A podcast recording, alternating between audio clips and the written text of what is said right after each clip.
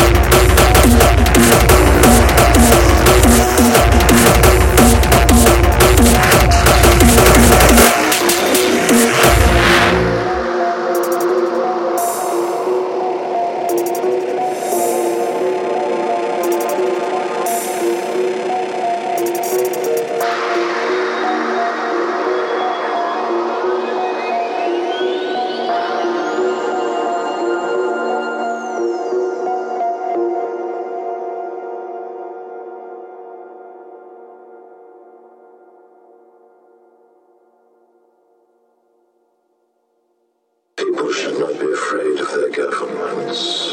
Governments should be afraid of their people.